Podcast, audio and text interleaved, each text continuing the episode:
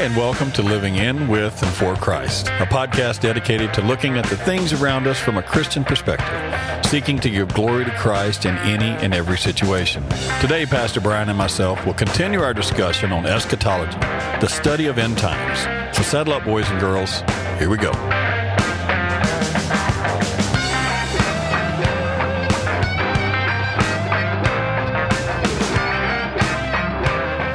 Welcome to the show. Thanks for joining us today. We're going to be continuing our discussion on a very simple topic for me because um, I won't have much to say. I'm going to sit back and, and let you do the uh, discussion here, and uh, I'll throw in a, a question from a simple minded fellow every now and then. Yeah. So. Eschatology. I think that's a French word for hating cats, right? as far as I know, it is. Yeah. no, the study of end times. And so today, um, we're just going to talk about the primary views, kind of some of the history behind it, and you know how you kind of weed through the millennial maze, so to speak. And I actually have a book I'm going to recommend if you just want an overview overview of the various topics and kind of give some history on it. Um, but the one thing that we, you know, as we talked about last week, we just never want this to be divisive. This is really a blessing. The other thing I want to just lightly say is I know the podcast is a little late, and part of that's me because I'm sure you can hear it in my voice. Yeah. You know, I, I promise I'm not going through puberty again. This is Barry White's brother, Billy. Oh my word, Billy White. That or like smoker Brian yeah. Ricky, you know. But uh, I just didn't have any voice last uh, week. Crud's I mean, going around. Yep. Man, I would wake up in the morning and like I tried to open my mouth and literally nothing would come out. Yeah. So, and I recorded one by myself, and we decided not to put it on because it didn't have any pertinent information. It was, her- it was heretical. No. it, it was all denounced by the third and fourth ecumenical councils. there you go. all right, so let's just jump in with this. And again, you know, we we are going to try to approach this from a very airplane view perspective of these things. And so, uh, as we start into this, there were three primary views in the early church. And when I say early church, I'm going to say the first six centuries and then from on from there. Um, one of them began to really die out and has mostly died out to this day. And so those three ma- major views are this premillennialism, which talks about a literal thousand year reign of Christ on earth. It's also called in history Chiliasm or a chiliast. uh, amillennialism is the other one where that word ah means no. And so there's no literal 1000 year reign of Christ. And, and as you're beginning to see this, this all centers around uh, that text in Revelation chapter 20, verses 1 through 6, where it speaks about the two resurrections, the two deaths, and the 1000 year reign of Christ. An amillennial would look at that thousand year reign as a symbolic picture of Christ reigning through the church. Then there's postmillennialism, which is very similar to amillennialism. However, it differs in that it sees the gospel overtaking the world and everybody being, all nations being converted to Christianity. And then literally because of the overtaking of the gospel, there will be peace and they won't they won't put it like a, a, you know a specific time. They won't say a thousand years, but that millennial reign is um the is what the gospel has fostered in the world and that there's this wonderful time of grace and peace on the earth. I would vote for that. Yeah. But I, I think we're headed the wrong way. But if you think about postmillennialism from that early church perspective, you can see how that was beginning to happen, especially as Constantine came in, not only made Christianity legal, but then made it the state religion. You know, postmillennialism back then kind of looked appealing and looked like, hey, this, this could happen. Right um, because thousands of people were being baptized, thousands of people were being converted, and it was spreading to many nations. So I can understand why someone would would see that. But wouldn't you wouldn't you say today we're so if you took the beginning of time up into the peak of the church and where we're at now, wouldn't you say we're further away now than they were at the very beginning? That's a hard thing to say because there are I say yes and no to that. You know, so I think that there was a purity to the church because it was illegal and you could lose your life for being a bishop right. Right. and for being a proclaimer of Christ, just like it was in the first century. Um, and then, you know, I would say for about 100 or to 100 to 100 to 200 years after it became illegal, a lot of great things happened to it.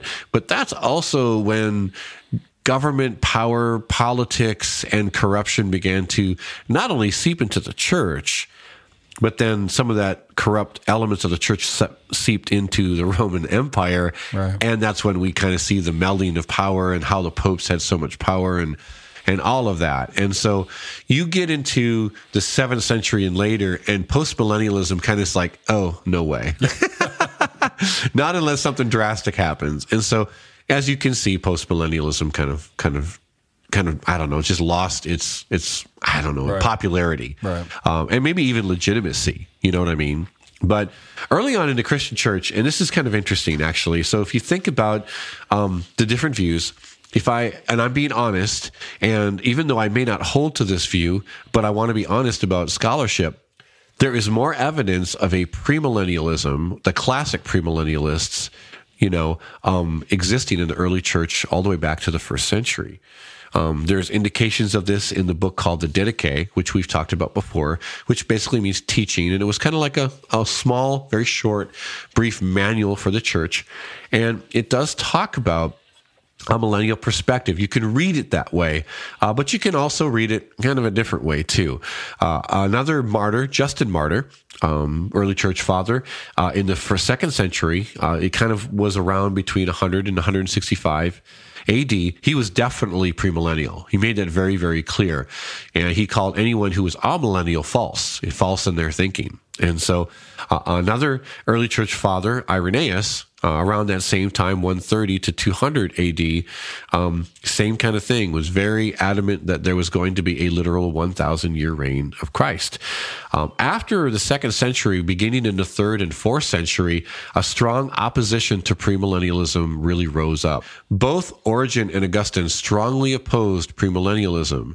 And so when the major doctrines of the Trinity, the two natures of Christ uh, and the nature, you know, of Christ's, you know, body and all of that stuff was being fleshed out in those those two centuries. That's when amillennialism really, honestly began to take over, and premillennialism, though it never died out, it really subsided as a view that was grasped onto by the church. Okay. So you kind of see a fluctuation. But then in time, you know, as you kind of get back into the Enlightenment time and then you kind of get in today, premillennialism is actually kind of overtaken, I would say, the Protestant evangelical church. And I would say that most Protestant evangelicals will believe in some sort of premillennialism. Oh yeah, I would agree. I mean, growing up Baptist, yeah. you know, in the South, I mean, it is definitely a view there that um, you know, there's going to be a rapture and yep. Christ is going to reign on the earth. For- and there are some denominations who have taken a stand on that. It's like, this is what we believe. You right. know, the Catholic Church at the Eastern Orthodox Church has always been amillennial. And, um, for, I mean, there are, there's going to be some within those two faiths, but as a, as a church, primarily hold to that view. Now, the Eastern Orthodox Church, they got a little feisty. So, I don't, I know that many of us know uh, the Nicene Creed. And there's a line in the Nicene Creed uh, where it talks about Christ. And so I'm going to kind of jump in partway through the Nicene Creed. It's talking about Jesus. And he shall come again with glory to judge the living and the dead, and his kingdom shall have no end. Now, that statement, his kingdom shall have no end, was definitely to fight against a heresy that thought that Jesus was going, going to rule for a short time. But the Eastern Orthodox Church says, no, this is a um, statement that um, says that premillennialism or chiliasm is a heresy. Really? Yeah, because of the thousand year reign of Christ. And so the Eastern Orthodox Church would say that this council, the Council of Constantinople, um, proclaimed that premillennialism or chiliasm was a heresy. Now, I don't know that you can really prove that, quite frankly. I mean, you look back at history, and I don't know that there's enough evidence to support that. And I'm sorry to my Eastern Orthodox brothers and sisters. Um, but again, we, we want to be honest about this. Uh, but it definitely could mean that. It could suggest that. Um, but obviously, premillennial, the whole idea of premillennialism really lasted the test of time and, and obviously prevalent again in the American Protestant church, as it is, is probably a lot of Protestants around the world. So, I mean, my wife grew up, you know, Assembly of God, and they take an official stand on it. You know, I grew up um, Lutheran, Missouri Synod, and they take an official stand on amillennialism. You know, yep. and so you just kind of have that. And so those are the two primary views that exist today are going to be premillennialism and then amillennialism. And so that's the two views. One believes in a literal 1,000 year reign of Christ. The other does not believe in a literal reign of Christ, but that 1,000 years is a picture of completeness where Christ is reigning in and through his church until he comes again. So one is symbolic and one is a little bit more literal. So, I mean, when you look at these two, I mean, we, we talked earlier about, you know, you can have these views, but you, you got to realize you could be wrong. Oh, yeah. I mean, you could very well be wrong. But wouldn't you, wouldn't you rather be a, a millennial and be wrong and you got raptured? I think As opposed to I don't know. I looking think- for the rapture and That's a good question. And so let's get into the different views of premillennial just for a second. Okay. You got it. Because if I, you know, if I was going to choose one based on, on my selfishness, dispensational premillennialism sounds awful good. And so, Yeah, I, and what I mean is this: okay, so that there's two within premillennialism. There's two primary views. I know there's derivatives of these, but we're going to just talk about the two primary ones. One's called dispensational premillennialism. If you've ever watched or read the Tim LaHaye books, um, or there was some movie series also. Um, what was that called? Left behind? Yeah, Left Behind series. That is dispensational premillennialism, where Christians will be raptured or taken up into heaven before the tribulation. So both premillennial views believe in a seven year tribulation period where the church will be attacked like it's never been attacked before. Um, that seven years kind of is primarily taken out of Daniel chapter nine. Um, I think it's what verses 23 and 24. Um, and they interpret it that way, and that's where they come up with that seven years. But dispensational premillennialism believes that the Christians who are alive during that time will not go through the tribulation and will be raptured. So if I were to choose one that, that I wish would be right, it's that one. And I think that's where most people that have this view sit. I do. I, I agree with that. And so, in that view, the Christians are raptured at the beginning of the tribulation. Right. I know that there are some who believe it's in the middle and then also at the end. And actually, a classic premillennialist would say that the rapture or the Christians who are alive at that time will be taken up at the end of the tribulation. So the church, in a classic premillennial view, like what's rooted in the early church fathers, they believe that the church will go through the tribulation and then Jesus will return for his literal 1,000 year reign. So who so who who are the classic premillennials? The, the two, like Irenaeus, um, Justin Martyr, some of the early church fathers. But today, today who? Oh, there's who quite are- a bit. In fact, by um, the dean of my uh, seminary was a classic premillennialist uh, who taught at the seminary. Um, it was very interesting. In my seminary, we had um, classic premillennialists, we had amillennialist teaching, and we also had people who did ascribe to dispensational premillennialism. See, I, I could I could see someone being a, a classic premillennial, and and respect them for it because th- they're not taking the easy way out there. Well, they're not I- giving themselves a pass. I agree. And if if you were to ask me, and again, I say this with grace, and so don't send me any hate texts. We're to love our neighbor as ourselves, and we are. Christ will know that we are just His disciples by our love for one another. So, and love covers a multitude of sins. There you go. So, with all of that, um, biblically, a classic premillennial makes more sense, in my opinion, than dispensational premillennialism. Uh, I think there's more scriptural evidence for it. Uh, in seminary, I had to write a paper and I had to defend classic premillennialism and amillennialism. I got an A plus on it. My teacher came back, same, the dean of the seminary who believed in classic premillennialism. He's like, I've never read a more non-biased paper in my life, Brian. He's like, this was written fabulously. And I go, that's because I don't know. and he laughed at that. And he actually encouraged me he go to come you know to come down on a view and i have to say that it didn't happen probably for the next seven to eight years it just kind of one day i'm like okay i, I think this makes more sense so so why why do you think he encouraged you to come down on a view? I mean, what what's wrong with looking at these and just going? I, I don't think there's know. a I think there's this kind of old school approach to being a pastor where you, you kind of have to at least have Well, I guess in your- in your You know what I'm yeah, saying? I mean, people come to me and they ask me for these things, and um, I will say that um, I didn't do that. Actually, when I, I came in, I was called to Calvary out in Arlington, South Dakota, and that's when we met. Um, I really didn't have a solid conviction Um, but I think that if you know someone held a gun to my head and said choose, I would probably have chosen amillennialism. Okay. Um, but again, you know, there you But go. But for the average person, is there anything wrong with? Okay, I I think this, um, but I'm not gonna I'm not gonna dig in on this. No, I think the the key. There, there's a couple things I want to say to that. Um, so yes and no. It, it is the answer to your question. The yes part is that you, if you focus on the Nicene Creed stuff, the stuff I read earlier, you know that on the third day Christ rose again according to the Scriptures. He ascended into heaven. He is seated at the right hand of the Father, and he shall come again with glory to judge the living and the dead, and his kingdom shall have no end. We all believe that, no matter what view we hold. Absolutely. Because the interesting thing about the book of Revelation is from chapter 20, verse 6 on to the end, the next, you know, chapter and a half, Mm-hmm. Right. all the views agree on it, Wow. on how to interpret that. So we all know that a new heaven and a new earth is coming. We all agree that Christ will bring the new Jerusalem and we will exist in a place with no more pain, no more sorrow, no more nor death. And, and we all agree on that. And so hallelujah and amen. So all going to the same place, just Yeah. getting there. We think we're getting there in different yeah, different you know, ways. But on on the other side of it is that that statement in Revelation, blessed is the person who reads these words out loud. And so there is a true blessing to studying this. Again, as we talked about the last episode, the key is humility and the willingness to be wrong.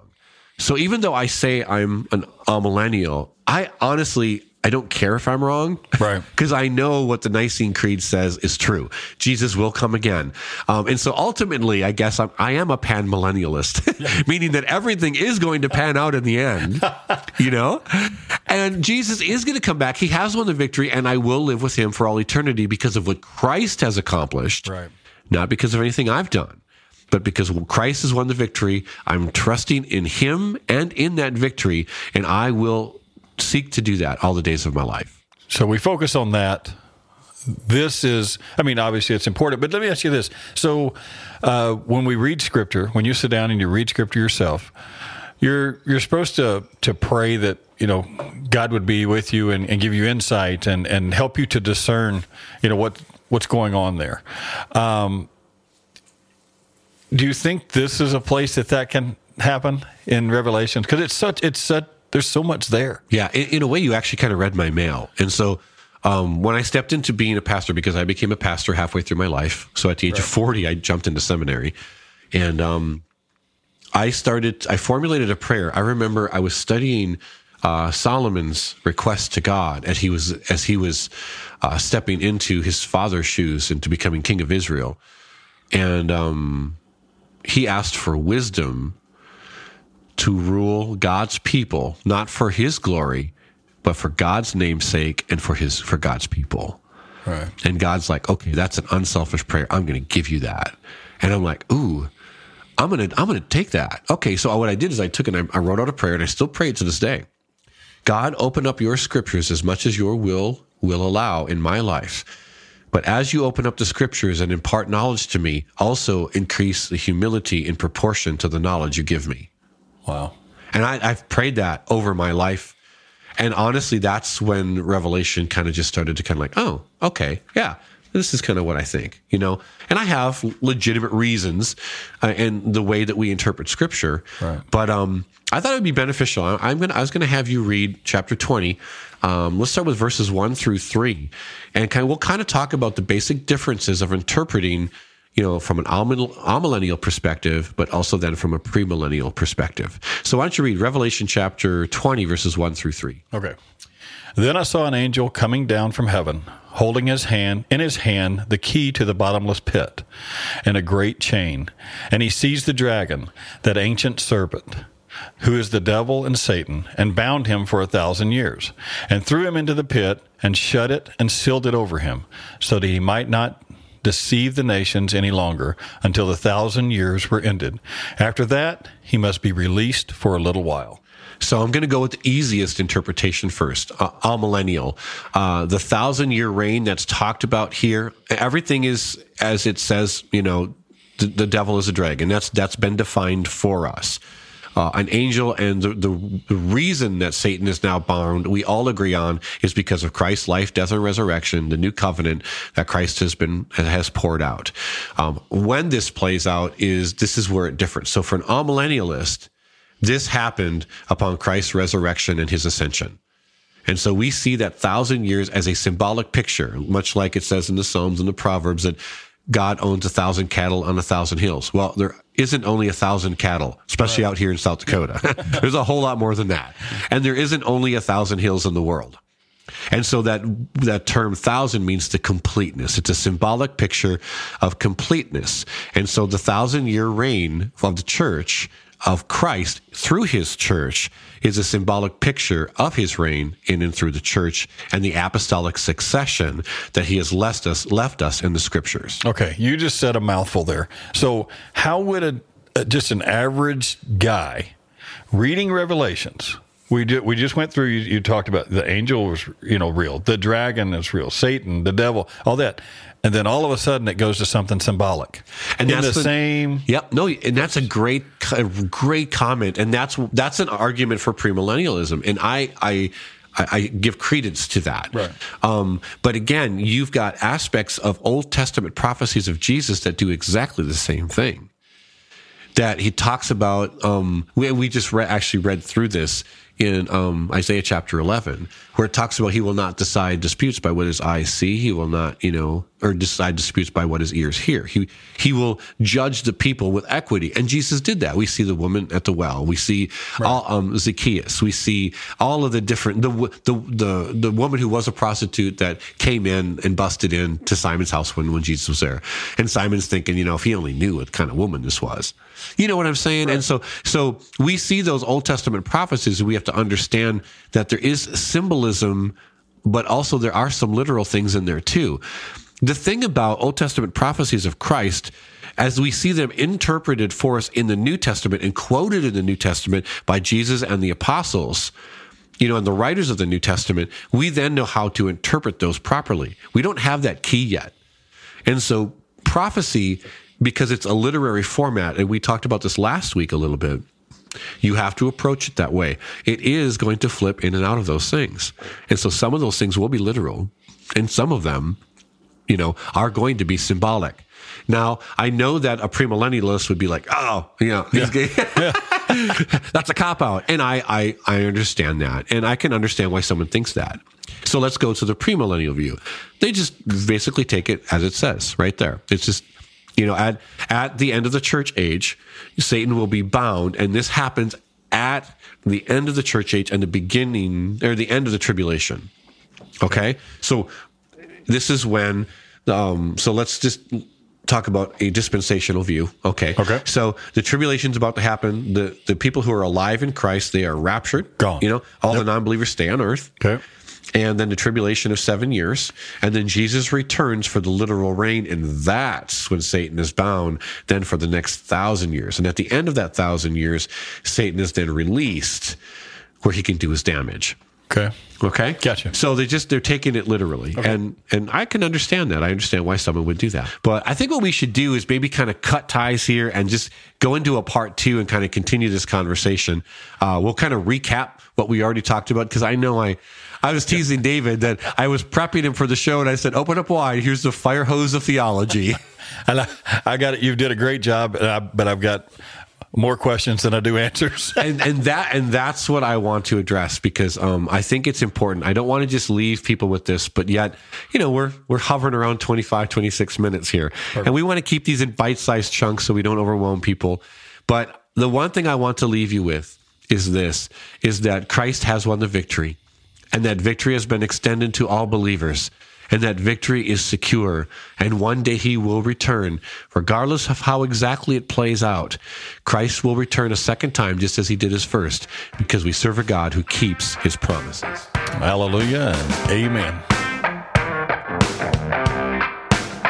Thank you for joining us. Please check us out on Instagram and Facebook and feel free to leave a comment or suggest a topic. Please join us next week as we continue this discussion on eschatology. God bless you and have a great week.